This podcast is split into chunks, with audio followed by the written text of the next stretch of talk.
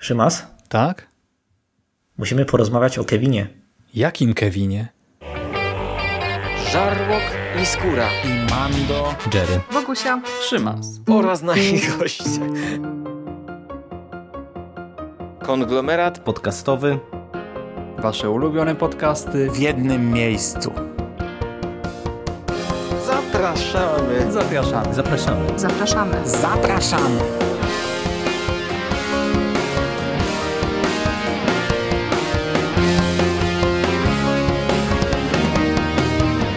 Witamy w konglomeracie podcastowym, czyli na platformie, która zbiera wszystkie wasze ulubione podcasty w jednym miejscu. Po tej stronie mikrofonu witają się z wami Michał Misiael Ochnik z Mistycyzmu Popkulturowego. Witam cię. Witam wszystkich. I Szymon Szymas-Cieśliński, czyli ja. Witam również. Tak, po dłuższej przerwie. Tak, po dłuższej przerwie powiem ci, że przez moment przed chwilą się zastanawiałem, czy intro pamiętam do konglomeratu podcastowego. Nie, naturalnie ci to weszło. Yy, tak, ale przez moment, wiesz, była taka myśl, czy czegoś nie pomylę. I druga myśl to, to naprawdę zabawne, że yy, akurat z tobą zaliczam ten powrót, czyli z osobą, która chyba najdłużej i najczęściej mi wypominała słaby grudzień dwa lata temu. No wiesz, no to przybyłem ci na ratunek teraz, w tym momencie. No widzisz, że musisz ra ratować honor. Wiesz, jak cię Mando objeżdża w swoich podcastach, co sobie nawet nie wyobrażasz. Co, co chwilę, że he, he, kiedyś był taki podcast Necropolitan, nie wiem czy pamiętacie, bo to już było dawno, dawno temu, nikt już go nie pamięta. Wiem, słuchałem. Ale właśnie, No, no to jakby mi ktoś powiedział, po pierwsze, że Necro zamilknie na tak długi czas, to bym nie uwierzył, a po drugie, że potem powrócę z tobą jeszcze w grudniu, też bym powiedział, nie ma opcji. Ale jednak, No, wiesz, okres przedświąteczny, cuda się dzieją. dokładnie. Yy, I powracamy yy, zgodnie z obietnicą, przy czym yy, to mimo wszystko jest chyba niespodzianka, bo wspomniałeś Mando. Mando na przykład się bardzo zdziwił, że będziemy rozmawiać znowu w Wigilię i podzielimy się opinią na temat pewnego filmu. Bo jak e, słuchacze, no pewnie wiecie, nie? No bo widzieliście miniaturkę, chyba że po prostu pobraliście z automatu następny odcinek bez czytania tytułu. Dzisiaj chcielibyśmy porozmawiać o filmie Home Alone Free, czyli o w polskiej wersji językowej Aleksie samym w domu. Jak to leciało na Polsacie, to chyba był inny tytuł. Sam w domu po raz trzeci, czy coś takiego. Rzeczywiście, jak teraz o Pamiętam. Mhm. tym wspomniałeś, to reklamówki, te, ten, ten głos z Polsatu, nie? Co to czytał, No. przypomniał mi się rzeczywiście. Mm, Sam w domu po raz trzeci, Aleks sam w domu. W każdym razie, no właśnie, trzeci film e, z franczyzy, którą dotychczas bardzo polecaliśmy, nie? O, zdecydowanie. Kurczę, Na na nasze ulubione filmy. Co roku oglądamy. Każdy. Wszystkie pięć. Tak, wszystkie pięć. Co roku. E, Ale e, w ogóle e, ty nadal czujesz troszkę te, te pozytywne emocje związane z poprzednimi seansami, gdy je wspominasz? Pewnie, że tak. No, tak, no, no, no, no wiesz, to jest też kwestia tego, że to, te, oba te filmy są tak wciśnięte w to nasze kulturowe DNA, że wiesz, że święta bez Kevina to nie są święta i tak dalej, że no to, to trochę trudno się z, z tego otrząsnąć tak na dobre.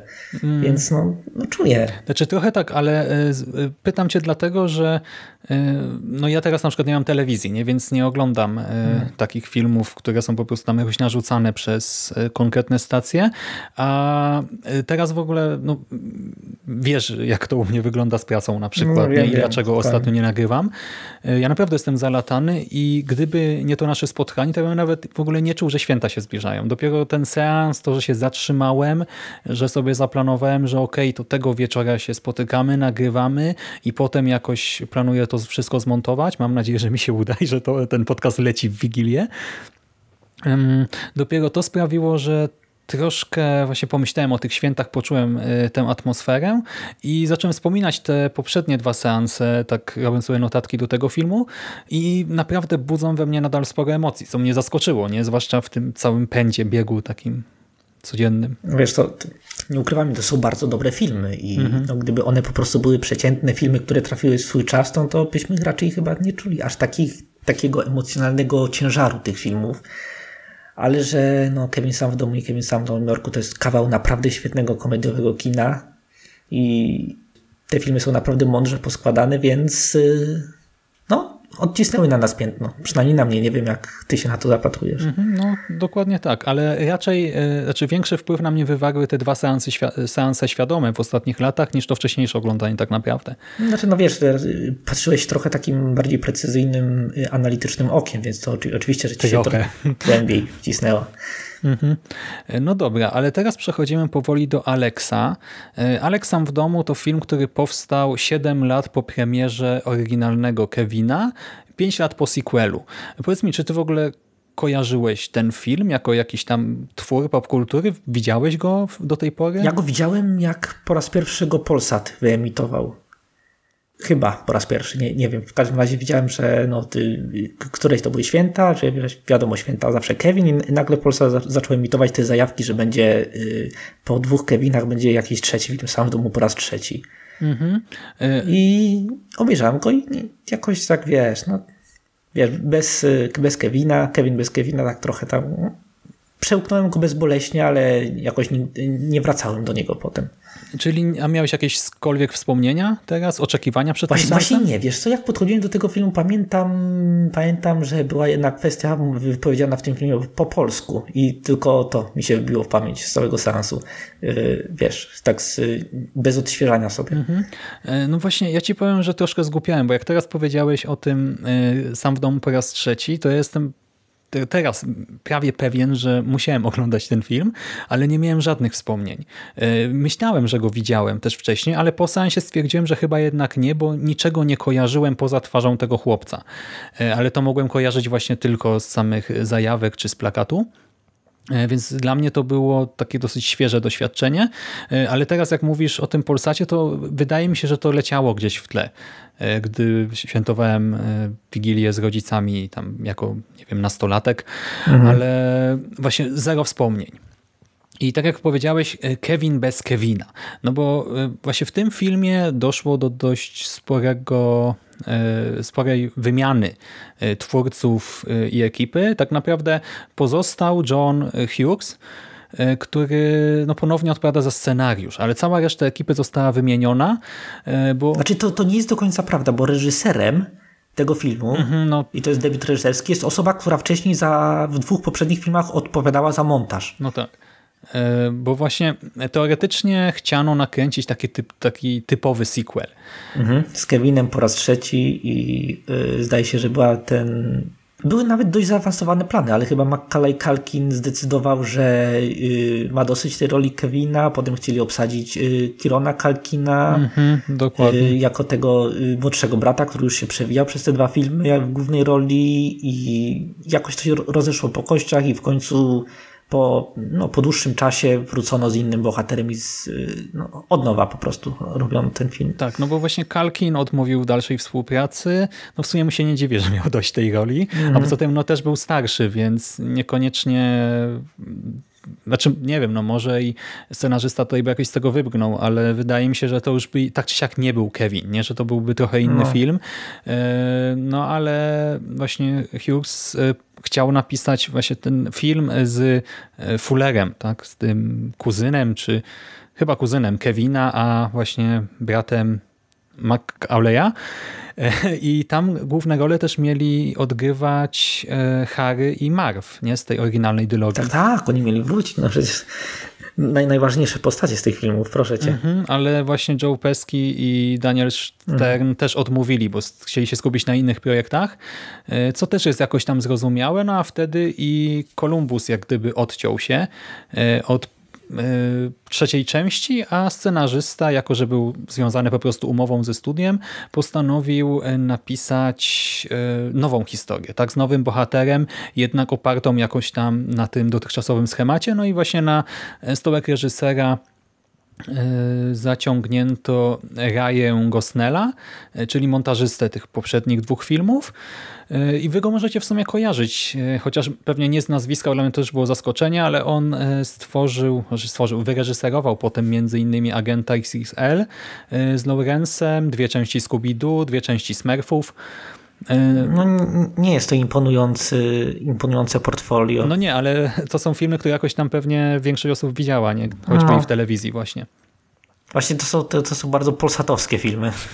No, dokładnie. E, Zresztą ja też.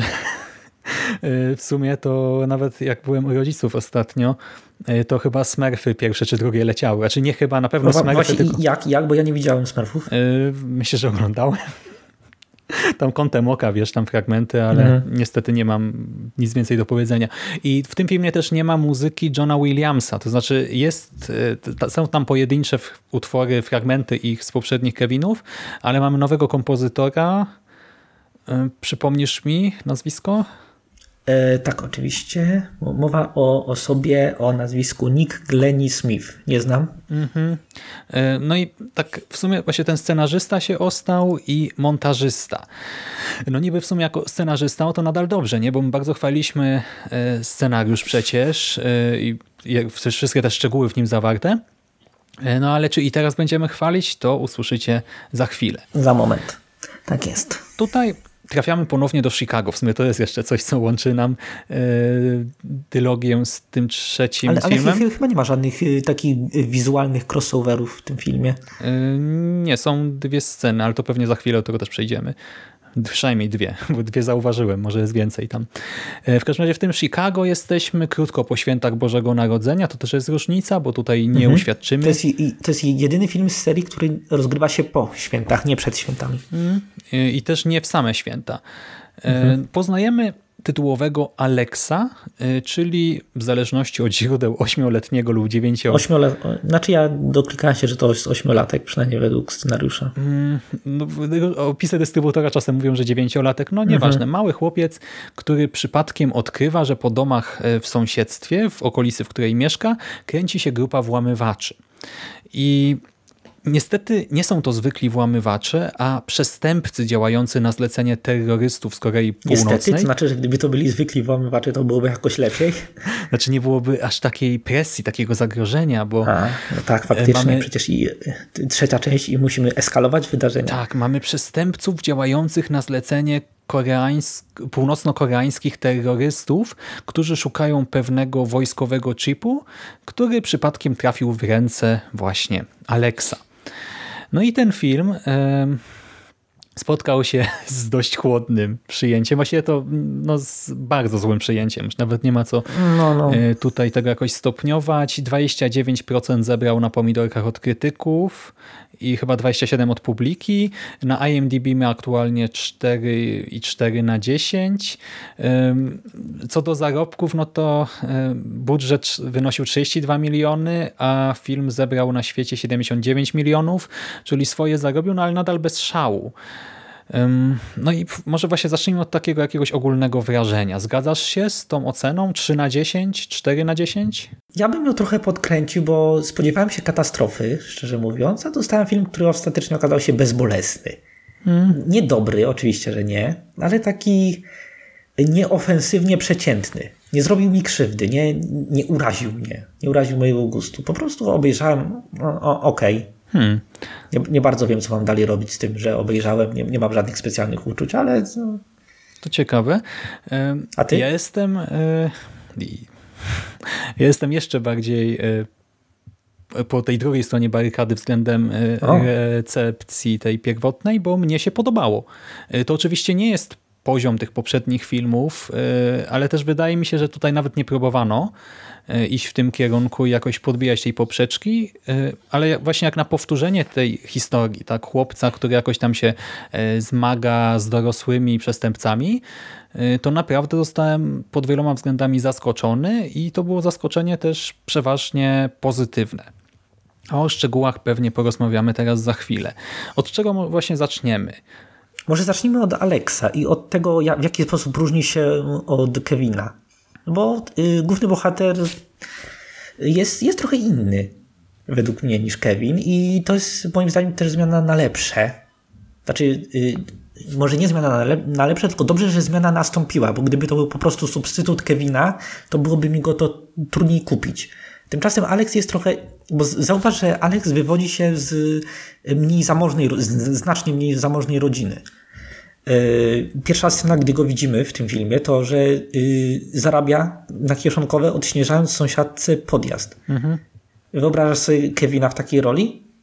No nie bardzo. No właśnie, no i no jest też trochę młodszy od Kevina, co tak to też trochę bardziej nam y, kieruje sympatię w jego stronę, bo wiesz, łatwiej nam jest jego y, wybryki zaakceptować, bo jest bardzo młodym dzieciakiem i jednocześnie no, to też jest kolejna rzecz, która go odróżnia od Kevina i ja, ja go polubiłem, powiem ci. Może nie jakoś wybitnie, ale to, to w jaki sposób go zobrazowano i obrazowano przez cały film, to mi akurat odpowiadało. Mhm. E, Właśnie, tutaj w Alexa wciela się nomen omen Alex, Alex mhm. D. Linz e, i e, mnie się strasznie spodobał. To nie jest Kevin, to nie jest też Denis Rozrabiaka, czego się trochę spodziewałem, znaczy takie były moje jakieś tam obawy, bo w sumie e, to czułem, że Denis w filmie takim świątecznym może się nie sprawdzić, a właśnie powiedziałeś, ten dzieciak z przedmieść, który nie jest e, szczególnie zamożny, bo Kevin miał masę pieniędzy zawsze, nie, do dyspozycji No jakoś tak, tam. Kevin to wiesz, Kevin to jest wywodził się kurczę z bardzo wysokiej klasy średniej albo nawet już z klasy wyższej. E, Jest młodszy też od Kevina i od Macaulay'a. E, Jest takim dobrym dzieciakiem z sąsiedztwa, nie? Bo Kevin może też e, nie był jakąś tam jednostką e, Znaczy, Kevin, Kevin miał, Kevin bardzo szybko wchodził w konflikty, Mhm, no. wydaje mi się. No A, Alex jakoś tak gładziej ogrywa te, wiesz, relacje międzyludzkie. Tak, bo Kevin właśnie był troszkę takim rozpieszczonym dzieciakiem mimo wszystko, nie z tej bogatej rodziny, a Denis znowu jest dzieckiem z rodziny, w której ojciec jest cały czas w pracy, w interesach gdzieś podróżuje, mama na ogół też i w związku z tym on musi sobie radzić sam. On e, jest e, trochę mm, bardziej dojrzały niż powinien być w tym wieku, tak? Troszkę szybciej dorósł. E, Jest też w miarę inteligentny i co ważne, Kevin, gdy w końcu buduje te swoje pułapki, to w sumie jest takie Teraz to sobie uświadomiłem, że to jest troszkę bezpodstawne, nie? że on nagle e, robi te wszystkie Zmienia cuda. się w, kurczę w geniusza jakiegoś y, normalnie y, za parę lat będzie występował w głównej roli antagonistycznej w Pile i kurczę... Tak, albo w kolejnym e, reboocie MacGyvera. Mhm. A Denis znowu od początku to widzimy, że jest, e, boże Denis, co ja mówię, Alex jest Alex. Ma majsterkowiczem. skłonności do eksperymentowania, majsterkowania, Manualne zdolności, e, interesuje się informatyką, może nie programowaniem, ale właśnie No to, automatyką. to podbudowano go fajnie. mechaniką, bawi się przedmiotami w swoim otoczeniu i wykorzystuje je w niekonwencjonalny sposób, dzięki czemu mamy świetne podprowadzenie pod późniejszą konfrontację, że ja rzeczywiście byłem w stanie naw- nawet nie tyle uwierzyć w to wszystko, ale e, ja na to czekałem, nie? Ja tego oczekiwałem wręcz tutaj. I nie było żadnej takiej sytuacji, która by mnie zastanowiła na zasadzie, no jakby dziecko to zrobiło. Wszystko miało tutaj sens.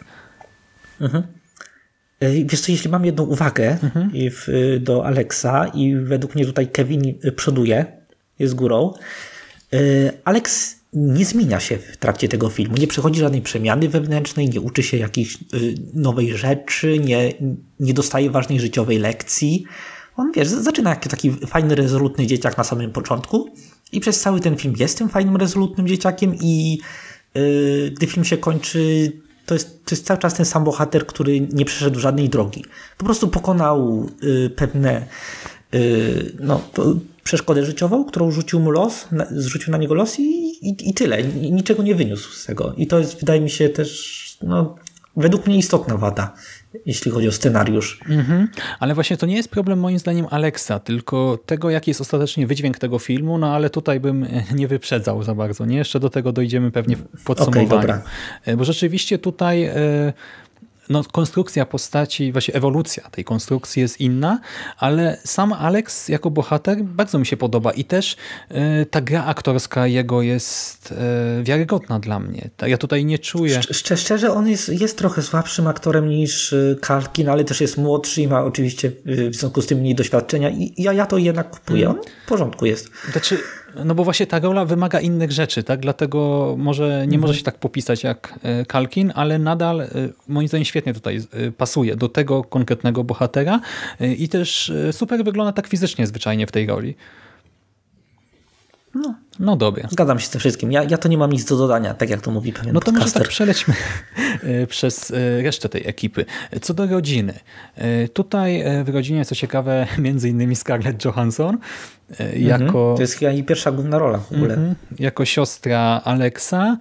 E, No ale ona tutaj nie odgrywa większej roli tak naprawdę w całym filmie. Ma jedną Mhm. Jest scenę. też brat, który też nie odgrywa większej roli i to też jest, wydaje mi się, kolejny problem. I tata, to jest który- problem całego scenariusza, że ci, y, te postacie, one po prostu y, są trochę zbyt płaskie. Mhm. Bo wiesz, w, w Kevinach, nie w dwóch pierwszych filmach, to widzieliśmy, on, one mają takie kreskówkowo zarysowane osobowości. Wiesz, stereotypowy starszy brat, który tam upokarza młodszego, siostra, która też, wiesz, tak ca- cały czas jest no, też patrz na niego z góry. Yy, W ogóle każda postać w tych dwóch pierwszych Kevinach, ona jest trochę lepiej zbudowana według mnie i dzięki temu ich interakcja og- ogląda się fajniej. Znaczy, Tutaj tro- bardzo mało poświęcono, przepraszam, że ci cały czas przerywam. Wiem, że y, przez pół roku nie dorwałeś się do mikrofonu i teraz y, się z ciebie wylewa, ale daj mi tylko skończyć. Y, Okej.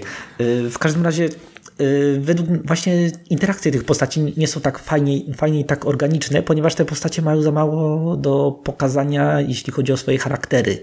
I dlatego starcia tych charakterów trochę słabiej wypadają według mnie. Tak, e, ale moim zdaniem to nadal nie jest problem, bo e, w Kevinie, e, właśnie tak jak wspomniałeś, miałeś te takie komiksowe charaktery, nie takie przerysowane. A tutaj jednak ten film stara się przez większość czasu pokazywać taki quasi realistyczny świat, też z postaciami bardziej twardo stąpającymi po ziemi. I co No ale z drugiej strony dorzuca ci te zwierzaki. E, które mają inteligencję równą z, y, zwierzakom, które pomagają się ubierać księżniczkom Disneya, więc y, to, te, to trochę z tym realizmem moim zdaniem Ale jeżeli chodzi o postacie, no to one się nie zachowują właśnie tak jak w Kevinach, e, tylko są dużo bardziej przyziemne i co do tego, że No, no, rodzina okej, powiedzmy. ma e, tutaj mniejszą rolę, to tak, ale za to mamy bardziej rozbudowane grono tych przeciwników, nie? I no po prostu tutaj my w ogóle nie stawiamy na rodzinę. Ten film nie opowiada o rodzinie jako takiej za bardzo. To jest taki element z tła, który jakoś tam sobie istnieje. E, Ma oczywiście pod koniec, no pokazuje nam, że rodzina jest ważna, tak, że e, to jest wartość sama w sobie. Ale, ale, ale to jest stonowane, bardzo stonowane w stosunku do y, poprzednich filmów. To masz rację. Tak. E, Nie to jest tematem tego filmu. A co za tym jest tematem tego filmu? No właśnie. Jeszcze moment. Jeszcze tylko... Okej, sorry, sorry, E, cały czas ci rozwalam strukturę, jedziesz. Nie, nie, nie, spoko. Tylko właśnie wspomnieliśmy e, o e, siostrze, o bracie. Jest jeszcze tata, którego też praktycznie nie ma na ekranie. I jest mama. I w tej roli widzimy Heavyland Morris, która... Nie wiem, czy też miałeś takie odczucie, ale zwłaszcza w końcowych scenach, bo na początku jeszcze nie tak bardzo, ale w tym, no po finale, ona mi tak przypominała właśnie Oharę z Kevina, że głowa mała, w sensie mamę e, filmowego Kevina. Wizualnie? Wizualnie czy generalnie Wi- zachowaniu? Wizualnie czy, ja w ogóle ja, tak. ja, przez moment aż naprawdę zgłupiałem, jak na nią spojrzałem. Tu. Znaczy, no tak, wizualnie ona jest dość podobna. Znaczy, podobnie jest wykreowana. I nie też ma rude podobny włosy. kolor włosów i Tak. tak dalej, ale ona, ona, się, ona się trochę lepiej zachowuje ja- jako człowiek. Mhm. Jest mniej nieodpowiedzialna. Przede wszystkim, jeśli chodzi o y, swoje dzieci. Wiesz, nie ma takich fuck-upów jak mama Mhm. Właśnie nie Kevina. ma tej komiksowości, tego przerysowania, nie? Tylko to są takie naturalne rzeczy, że nie wiem, musi gdzieś tam iść, coś załatwić, no bo no, pracuje i tak dalej. O, o, właśnie, właśnie, to jest, to jest akurat bardzo fascynujący y, motyw według mnie, że y, ma- matka Kevina, ona jest bardzo, bardzo zamożnej rodziny i ona, ona jest przyzwyczajona do tego, że jest uprzywilejowana, że może drzeć się na obsługę y, lotniska, że wie, że mają jej znaleźć y, y, przelot do, z powrotem do domu i tak dalej. I, ale, ale tutaj widzimy, to jest, ta, to jest taka mama pracująca, ona wie, że musi być w paru miejscach równocześnie. Y, znacznie, znacznie lepiej ją polubiłem jako, jako osobę.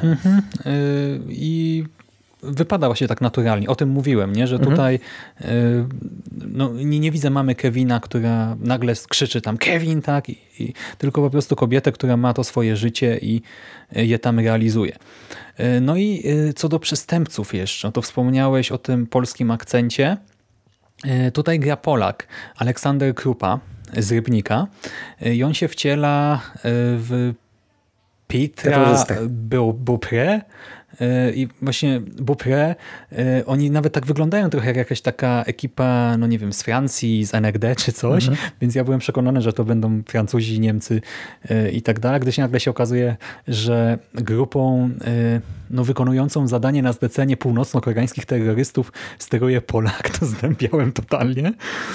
Ciekawy akcent. Znaczy, no to, to, to, ale wiesz, to, to też trochę tłumaczy, dlaczego, im, dlaczego ponieśli takie epickie, taką epicką porażkę. W sumie. Widać, widać, że nasi tym sterowali.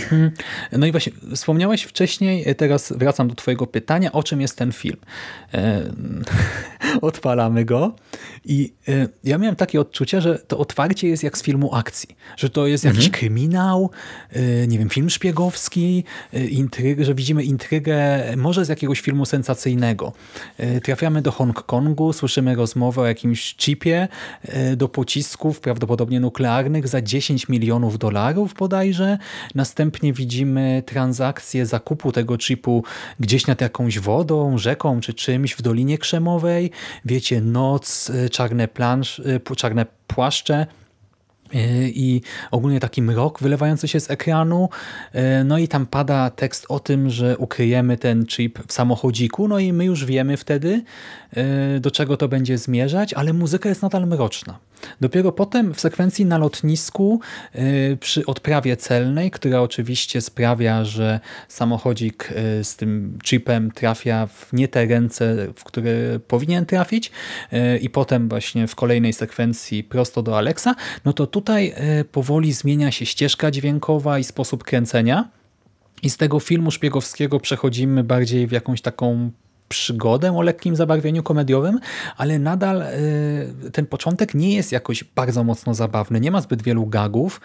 Y, właśnie nie byłeś zaskoczony tym wszystkim, że to By, byłem, byłem, ale wiesz to na ten pozytywny sposób, mhm. bo od razu ten film mnie y, wytrącił z moich oczekiwań, nie? Mhm. To było tak, byłem taki skonfundowany, okej, okay, nie tego się spodziewałem, ale też zainteresowany, jak to się dalej potoczy. Bo w ogóle wiesz, spodziewałem się kolej powtórki z rozrywki, a ten, ten początek bardzo fajnie tak podpompował tę atmosferę. Dokładnie. Y, I do tego ci nasi przestępcy no, sprawiają wrażenie jednak osób jakoś tam niebezpiecznych, Bardziej profesjonalnych. niż tak. mokrzy bandyci. Dokładnie. Przede wszystkim początkowo faktycznie. Mm, zupełna, zupełnie w ogóle inny poziom zagrożenia, dlatego też gdy mówiłem o fabule wcześniej, to tak starałem się to troszkę zasugerować. I to, co mi się też strasznie podobało, to fakt, że scenariusz od samego początku dba o różne szczegóły i z jednej strony jest... Yy w sensie nie wymaga jakiejś szczególnej inteligencji. Nie wszystko jest jakoś tam w miarę przewidywalne i bardzo jasne, nie trzeba się nad niczym jakoś mocno zastanawiać, ale też jednocześnie nie dostajemy takiej ekspozycji yy, nachalnej, mówionej, tylko raczej yy, widzimy różne wydarzenia i sami je interpretujemy, yy, co dla mnie było no, też bardzo pozytywnym zaskoczeniem. I takie różne E, wiesz co, to może być kwestia tego, że e, reżyser wcześniej siedział głównie w montażu mhm. i też próbował e, w swojej strefie komfortu to rozgrywać. Za pomocą, wiesz, montażu ujęć opowiadać pewne rzeczy, a nie za pomocą bardziej takiego wyrafinowanego języka reżyserii. Mhm, nie pomyślałem o tym, ale no bardzo możliwe i to wyszło temu filmowi bardzo mocno na plus. Mhm. Mam wrażenie, że każda scena e, tutaj od początku jest jakoś tam istotna właśnie dla budowy świata przedstawionego i zamiast tych monologów raczej mamy opowiadanie obrazem.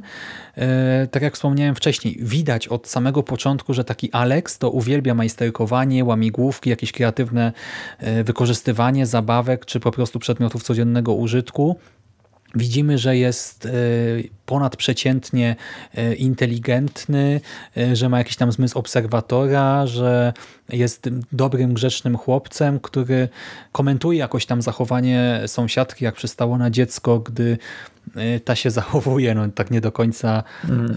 dobrze względem niego. Ale właśnie to wszystko y, wypływa raczej ze scenek. Tak? Nikt nam nie musi tego mówić. To nie jest tak, że mama na przykład mówi, a y, Alex to się tam lubi bawić w boba budowniczego. Tak? Tylko to wszystko widzimy. I tak samo z przestępcami. My ich obserwujemy jako czwórkę osób działających w grupie, e, używających nowoczesnych, przynajmniej jak na tamte czasy, e, gadżetów, stosujących przemyślaną strategię, e, dostosowujących się do bieżącej sytuacji. Może oni nie są jakoś hiperinteligentni czy coś, ale wydają się być jednak w dużo większym zagrożeniem i dużo bardziej poważnym przeciwnikiem niż właśnie e, Marv i Harry, nie? I Harry, którzy byli zagrożeniem głównie dla samych siebie. Dokładnie. Bo jak tamtych, e, tamtą dwójkę oglądaliśmy, to miało się wrażenie, że oni zaraz, nie wiem, się przewrócą tak po prostu idąc chodnikiem, nie? A tutaj e, też widzimy broń na przykład, która zresztą też strzela w tym filmie. No i dlatego mnie się to cały czas oglądało jak e, taki, no wiadomo, skierowany może do trochę młodszego odbiorcy, ale jednak film e, no, sensacyjno-szpiegowsko-kryminalny. Mhm. A teraz jak zwróciłeś na to uwagę, to mi, mi się też podoba takie subtelne odwrócenie proporcji, bo w dwóch poprzednich filmach to mieliśmy dzieciaka z wyższej klasy, który walczy z ludźmi z nizin społecznych. Mm -hmm. A teraz mamy odwrotnie, takiego dzieciaka z takiej raczej niższej klasy średniej, który walczy z, wiesz, super wykwalifikowanym, wykwalifikowaną elitą, jakimiś najemnikami. Mm -hmm. chyba, chyba takie proporcje mi bardziej odpowiadają, bo łatwiej mi jest sympatyzować z tym dzieciakiem yy, bo po prostu ma gorzej. Tak, ale zarazem e, to jest dużo trudniejsze do ukazania na ekranie, nie? bo w przypadku mhm. tych takich głupkowatych prostaczków e, łatwiej jest o prosty humor, nie? E, o właśnie pakowanie ich w takie głupawe sytuacje, o wrzucanie na przykład w usta Marwa rzeczy, których no nikt normalny by nie powiedział. Tak, pokazywanie, że on jest... Chodzi z głową w chmurach. Bardzo wysokich chmurach. Tak, i w chmurach, z których wylewa się woda. No. Z kranu. E, dobra. W każdym razie mamy tę dość mocną e, zmianę i każda taka mikroscenka pokazuje nam, e, z czym będziemy mieli później do czynienia, tak? Jaki osprzęt mają nasi przestępcy, jak, w jaki sposób działają, nie? W jaki sposób działają też jako jednostki, jako grupa.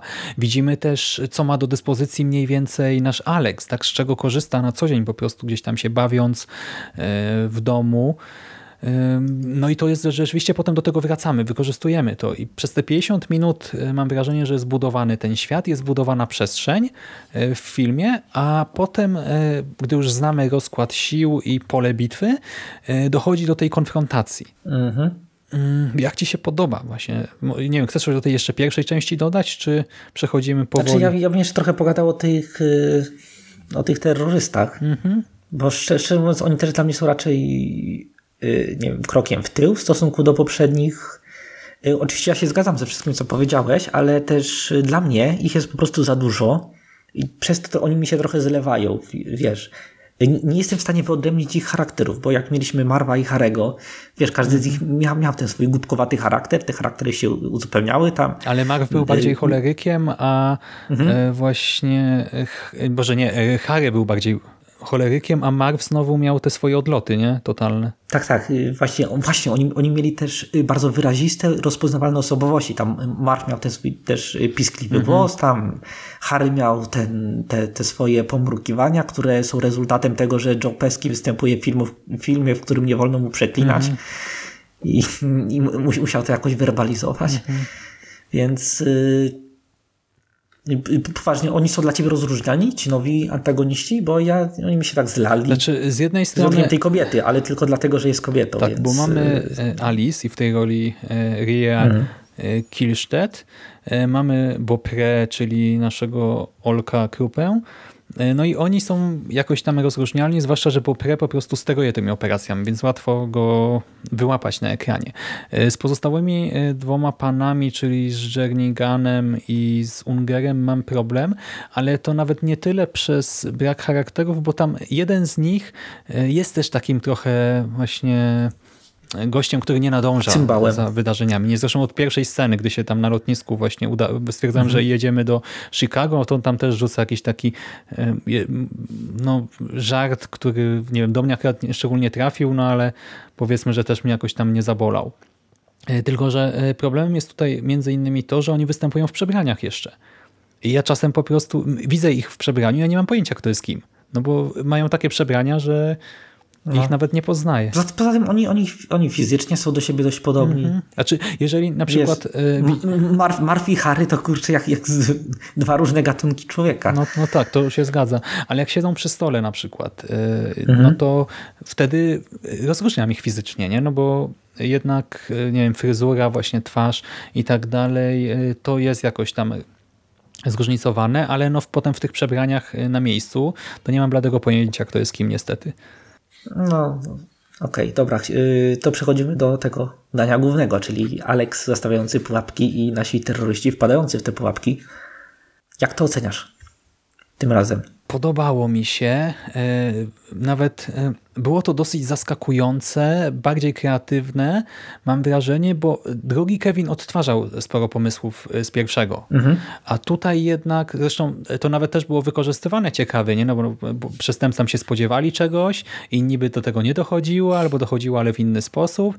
I to jakoś tam było fajne, ale gdyby to po raz trzeci wykorzystano te same metody ataku, e, konfrontacji, no to to by nie było dobre, mam wrażenie, że jednak byśmy trochę zgrzytali zębami, a tutaj Alex stosuje trochę inne e, sposoby na uprzykrzanie życia swoim przeciwnikom. E, Są to rzeczy też, w które ja jestem w stanie w miarę uwierzyć, że ktoś mógłby to zrobić. Nie wiem na ile czasowo e, by się wyrobił, bo tutaj jakoś bardzo dużo czasu na to nie ma, ale no widać, że on w tym siedzi, nie? że to jest jego życie właśnie, bawienie się w tworzenie jakichś tam wynalazków poprzez łączenie jednej zabawki z drugą. I dlatego ja to całkowicie kupuję. E, Bawiło mnie to w miarę e, też. I tutaj e, ci przestępcy, oni nie są już bezwzględni, bo oni trochę takie wrażenie sprawiają początkowo. Nie są też wybitnie przebiegli czy inteligentni, ale nadal mi się podobało to, że jednak sprawiają wrażenie jakoś tam e, ogarniętych, nie? że jednak próbują potem sobie poradzić e, w tej sytuacji e, z tymi wszystkimi pułapkami, tylko no jednak chłopiec był sprytniejszy. Tak? Chłopiec rzeczywiście jest specjalistą w tej dziedzinie i Dlatego daje sobie radę, ale też mamy sceny, gdzie Alex popełnia błędy, nie? Więc e, ja naprawdę, znaczy, wiesz, no, oglądasz Home Alone y, trzecią część, no i wiesz, jak to się powinno skończyć, ale ja czułem napięcie w tych scenach autentycznie, dlatego ja to oceniam pozytywnie.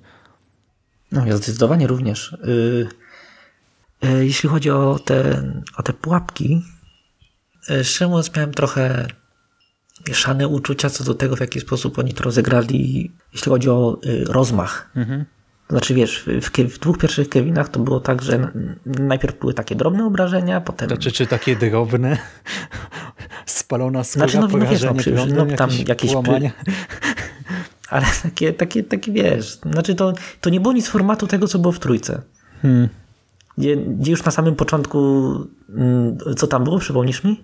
Już, już y, te pierwsze Y, pułapki. Krzesło podłączone do prądu No, y, i prąd też, te takie druciki y, przed no wejściem. właśnie, no no właśnie. ale Alex zaczynał od takiego formatu, na którym zwykle Kevin kończył. Albo y, przy, no, robił to w trzecim akcie. Znaczy w trzecim akcie tego segmentu. Hmm. Nie uważasz? Nie wiem, no ale tam też miałeś, nie wiem, właśnie klamki podpięte do ogrzewania, czy prądu, czy coś, więc ja akurat tak Ale, ale, ale, ale wiesz co, oni, oni bardzo długo w tych dwóch pierwszych częściach zachowywali mobilność. No tak, ale tu masz czwórkę, nie musisz odeprzeć atak aż czterech osób, dlatego dla mnie to jest logiczne, że... Znaczy, ja, ja- to, słuchaj, ja, ja, ja, to- ja to chwytam taktycznie. tak, tak. Dlaczego to ze względów taktycznych, tylko ze względu takiego, wiesz, budowania napięcia. Ale to też jest trochę... ja, ja po prostu, mnie to nie dziwi, dlatego że tak jak przy Kevinie, to cała akcja z pułapkami jest zaskakująca, a tutaj ja po prostu oczekiwałem tego, że chłopak wymyśli coś kreatywnego. I widzimy też te przygotowania, dlatego ja też już się mniej więcej spodziewałem, co się może gdzie wydarzyć, nie? gdy widzimy, co on robi po prostu na zewnątrz. No ale okej, no rozumiem twoje podejście. No okej, coś jeszcze? Podobało ci się napięcie? Czu- czu- Czułeś je do końca i kibicowałeś Tak, chłopcowi? tak, wiesz co, raczej, znaczy pod koniec widać, że ci aktorzy chcieli p- podkręcić slapstick takim przeszarżowanym graniem i według mnie to się trochę kłóciło z ich wcześniejszymi yy, no, charakteryzacjami. Tak, rzeczywiście e, to troszkę, e, no, no zmienia się to ich trochę postępowanie. Tak są pokazani jako jednak troszkę głupsi niż byli wcześniej e, i ten slapstick mm, On mi nie przeszkadza w sumie, ale, Znaczy, ale też... wiesz co, ja w sumie na ich usprawiedliwienie, to jak ja bym został porażony prądem i spadłoby mi coś ciężkiego na głowę, to też prawdopodobnie nie byłbym w szczytowej kondycji, jeśli chodzi o, wiesz, logiczne rozumowanie. E, No i e, rzeczywiście e, no to musiało być, to wszystko było szokujące, nie?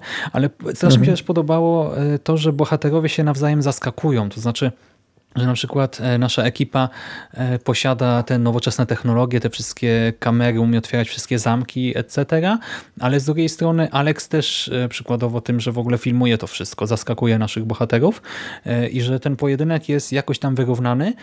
Pod koniec on się trochę trywializuje, no bo na przykład taka ostatnia konfrontacja Alexa z Beaupré, e, no to z jednej strony też to zostało tak napisane, że da się to kupić, ale to też w sumie takie leniwe wyjście, nie? Już nie chcę mówić o co No. chodziło, ale no. Y, No i y, koniec filmu, wielki finał, y, rodzina znowu górą. Jakie miałeś odczucia wtedy? Znaczy, ja, ja na, na całym tym filmie byłem na biegu jałowym. I, Cały czas. Okej, czasem się uśmiechnąłem, czasem się zaśmiałem. Nie, czasem mi tam serce ży, żywiej zabiło, ale jak skończyłem oglądać ten film, to... Mm, Okej, był. A zwierzątka, Nie o których uraził. wspomniałeś wcześniej? Bo pojawiają się A właśnie, właśnie gadające, znaczy no, Nie no ten szczur i ta papuga, ojej. myszka Doris i papuga, nie pamiętam czy miała imię. E, zaraz ci powiem, papuga nosiła imię Parot, nie miała imienia. No więc tak, mamy dwa zwierzątka, które jakoś tam sobie harcują. Wyróżniają się ponad przeciętnym poziomem inteligencji i pomagają Aleksowi. I nie podobało ci się? E, Wiesz co, p- e, Aleks musiał do, mieć do kogo mówić, nie? żeby tak no, e, trochę, trochę tam wprowadzać tej, tego kontekstu, co będzie robił. I w tym ujęciu one były potrzebne, ale z drugiej strony trochę mi brakowało tego, że on miał więcej interakcji y, ze swoimi zwierzętami niż z ludzkimi członkami obsady. Rozumiem, ale właśnie y, ja to kupiłem dl- dlatego, że rzeczywiście Alex ma bardzo bliską relację ze swoją myszką i tutaj mamy sceny y, rozmów z nią i widzimy jak ona reaguje na zagrożenie, na widok kota, etc. Y, No i to mi się podobało. No to było zabawne. Wiesz co, zrobiło na mnie wrażenie papuga. Nie, nie wiem, czy to była kukiełka, czy to było animowane, czy to był wytresowany ten, ten ptak, ale y, duże wrażenie robiło na mnie sposób, wiesz, w jaki się porusza i tak dalej. E, No właśnie, e, ale po kolei. Myszka była moim zdaniem Mhm. super, bo pokazała, że no Alex jest sam, nie? No bo to starsze rodzeństwo to już ma tam swoje życie, e, więc No. z młodszym bratem troszkę pogardza.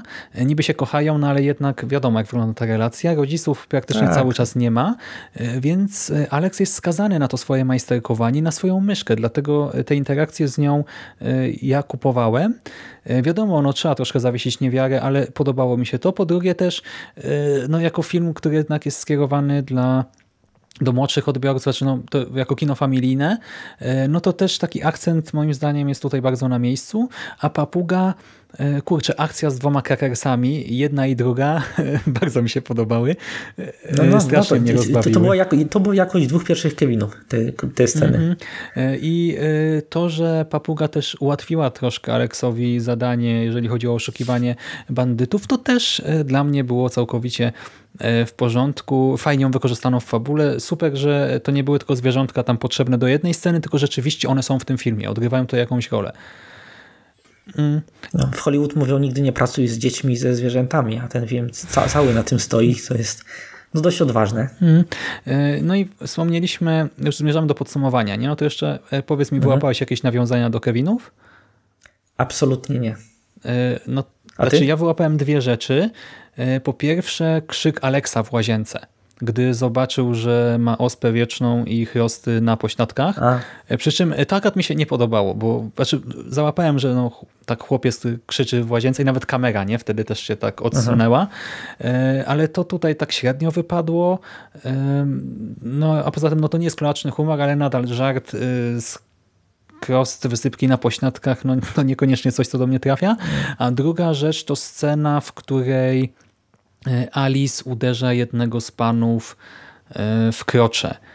A, no, bo to no. była taka sama scena z pająkiem, Znaczy, nie? wiesz co, te filmy nigdy nie były subtelne, jeśli chodzi o humor, więc ja tam jakoś to machnąłem na to ręką. Tak, ale znowu, bo niby nawiązanie, ale z drugiej strony tak sobie myślę, kurczę, nie wiem, bo w poprzednim filmie chyba o tym nie mówiłem, nie, że mnie to jakoś tam nie pasowało, a tutaj jednak to uderzenie w jądra analogiczne do tamtego, nawet w tamtym też Boże, Henry, Boże, nie Henry, Harry mówił, nie do Marwa, że stay still, czy coś takiego. No i tutaj było to identycznie nakręcone, ja mam wrażenie, i potem cios. E, Ale no, jakoś mnie to też hiper nie kupiło. E, No i właśnie e, w porównaniu z Kevinem, o tym mówiłeś na samym początku, teraz bym do tego wrócił, jest zupełnie inny wydźwięk. Powiedziałeś, że bohater nie ewoluuje. No właśnie powiedz mi, jak oceniasz Aleksa na sam koniec i Tak samo jak na początek. Sympatyczny dzieciak. Wiesz, to tylko jedna postać w tym filmie ewoluuje. Sąsiadka. tak. Tak. On, ona, ona jest zupełnie, znaczy no nie jest zupełnie inną osobą, ale, ale widać, że zmienił się jej stosunek do otoczenia pod koniec filmu. I to Co było dość fajne. mocno, tak, rzeczywiście. I to też była taka w miarę wiarygodna przemiana, nie? bo ona nie była taką złą sąsiadką, jakąś wredną Mhm. e, tam babką, ciotką czy coś. Tylko no, wysoko zadzierała nosa. Tak, i, ale też zadzierała go do pewnego stopnia, e, mając ku temu podstawy, nie? No bo e, może nie przy samym Aleksie, ale na przykład ta jej relacja z jego rodziną ogólnie, no to jakoś tam byłem w stanie ją zrozumieć.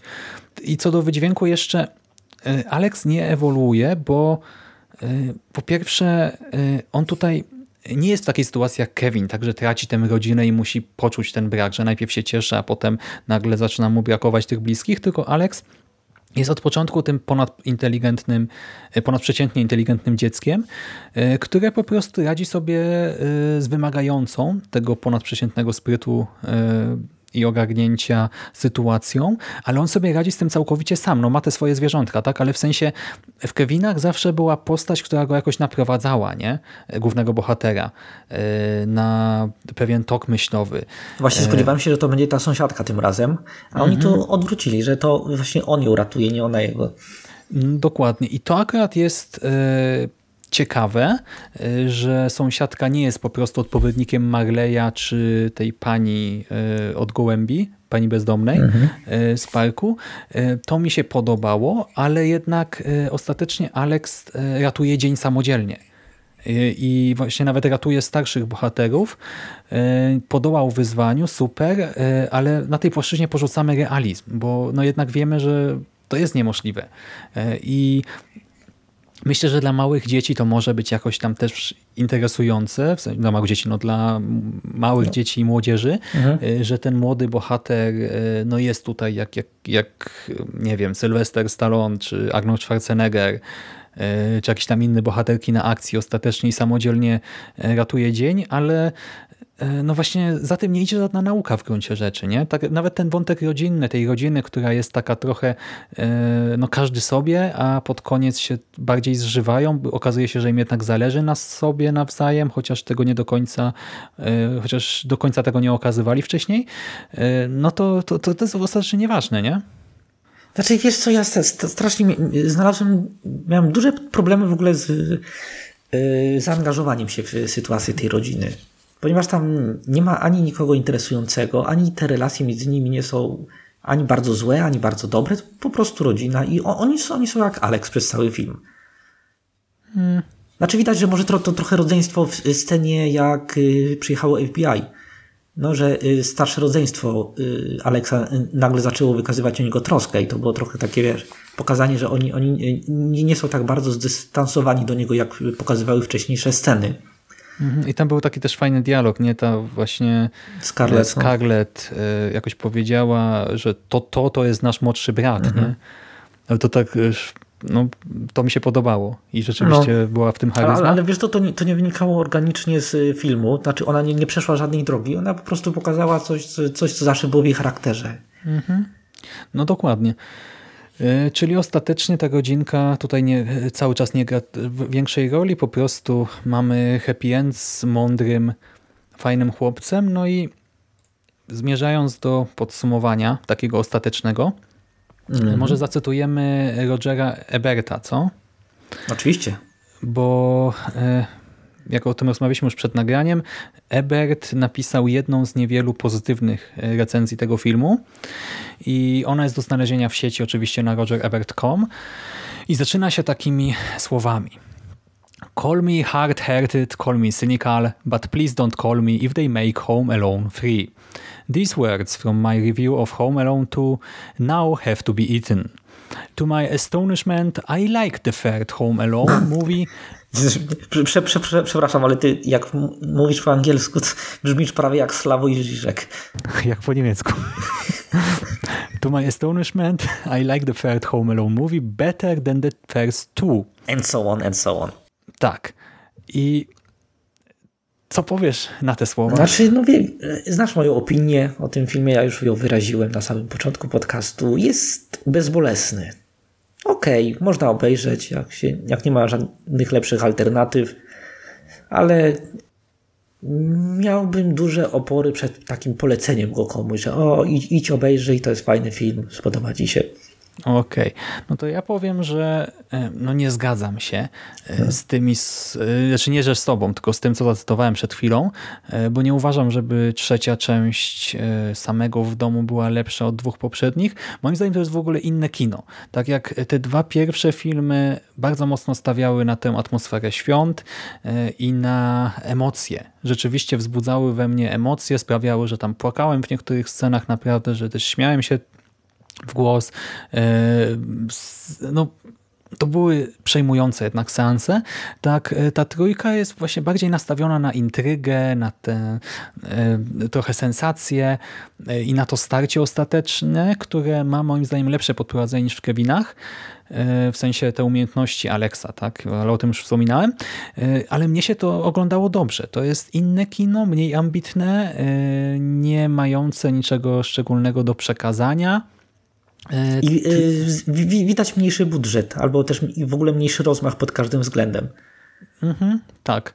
E, To też widać, e, ale nadal e, dla mnie to jest film, który spokojnie można obejrzeć sobie w święta i ja polecam, jeżeli ktoś na przykład znudził się Kevinami, pierwszym i drugim, to to jest fajna alternatywa, tak? Tylko po prostu trzeba się nastawić na trochę inne kino, ale też Troszkę obniżyć oczekiwania i... ale wiesz co, bo my też e, wspominaliśmy o tym, nie? że gdy się ogląda Kevina tak po prostu do Karpika, czy tam przy jakiejś rozmowie z rodziną, czy przyjaciółmi, e, to główną rzeczą, którą się zapamiętuje, to właśnie nie jest cały ten dramat e, i przemiana bohatera, a same pułapki. Nie? Więc e, dlatego myślę, że Alex naprawdę ma potencjał do takiego seansu gdzieś w tle, bardzo duży. Do takiego seansu, jak my to teraz zaliczyliśmy, czyli tak w skupieniu, nie pod kątem, o będziemy nagrywać, no to tutaj ta, ta płytkość pewna nie tu uderza, ale gdyby to leciało sobie w tle, no to myślę, że byłby to Pewnie, jak najbardziej. seans. Okej, no dobra. No to teraz spójrzmy jeszcze w przyszłość. Jak myślisz, Ojej. spotkamy się za rok? Znaczy ja mam, mam nadzieję, że tak. Bardzo bym chciał. E, Tylko trzeba zaznaczyć, że e, To może być ciężka przeprawa. tak, bo ta trójka to jest ostatnie Home Alone, które trafiło do kina, a kolejne dwie części to już jest direct to video. A właśnie korzystając z okazji, powiedzmy, że Disney Plus zapowiedział reboot Kevina samego w domu.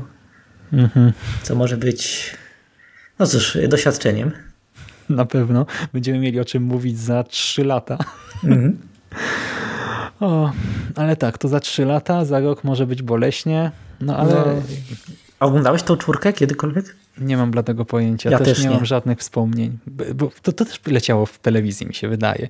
I zakładam, że no cóż, no jak to się kiedyś spędzało święta, tak, że się gdzieś tam się działo. Yy, nawet jak coś, to ja na przykład nie wychodziłem z pokoju już po Wigilii, tylko tam sobie rozpakowałem te prezenty, ale gdzieś siedziałem cały czas z boku, no ten telewizor zawsze grał, więc zakładam, że tę czwórkę mogłem widzieć, yy, piątki na pewno nie. Okej, no to teraz wkraczamy na nieznane wody. Na nieznane wody, ale to Na szczęście dopiero- mamy, żeby się przygotować na to, mamy cały rok. Dokładnie. Ciekawe ile podcastów nagram przez ten rok. Wiesz co, ja, y, ja, ja w ciebie wierzę i wierzę, że nagrasz naprawdę porządne trzy podcasty. Przez rok, tak? Przez rok, tak. Okej. Dobrze, postaram się cię nie zawieść.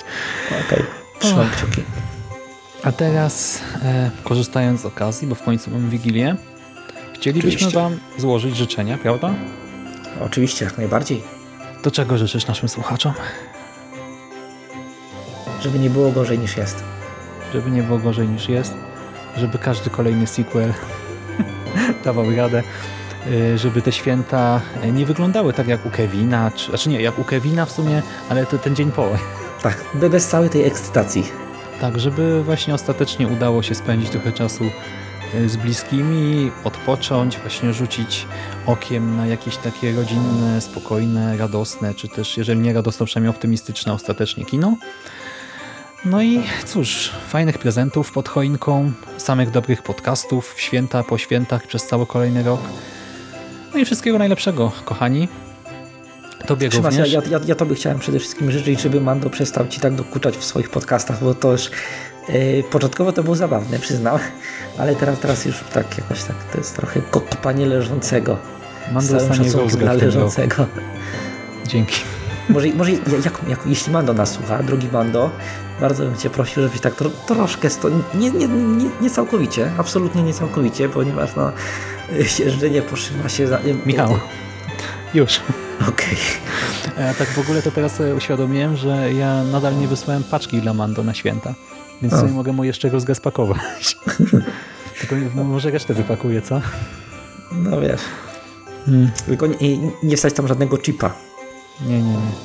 O to się nie bój. Zresztą Mando to i tak by nie wiedział. Co. No, Nie, dobra, bo już nam odbija. okej. Jest późna godzina, a tutaj e, nasi słuchacze pewnie chcą jeszcze przekąsić jakąś rybkę czy czekoladkę, więc serdecznie Wam dziękujemy za uwagę. Tobie dziękuję za rozmowę Ja Tobie również. i do usłyszenia najpóźniej za rok. Tak jest. Cześć. Cześć, cześć.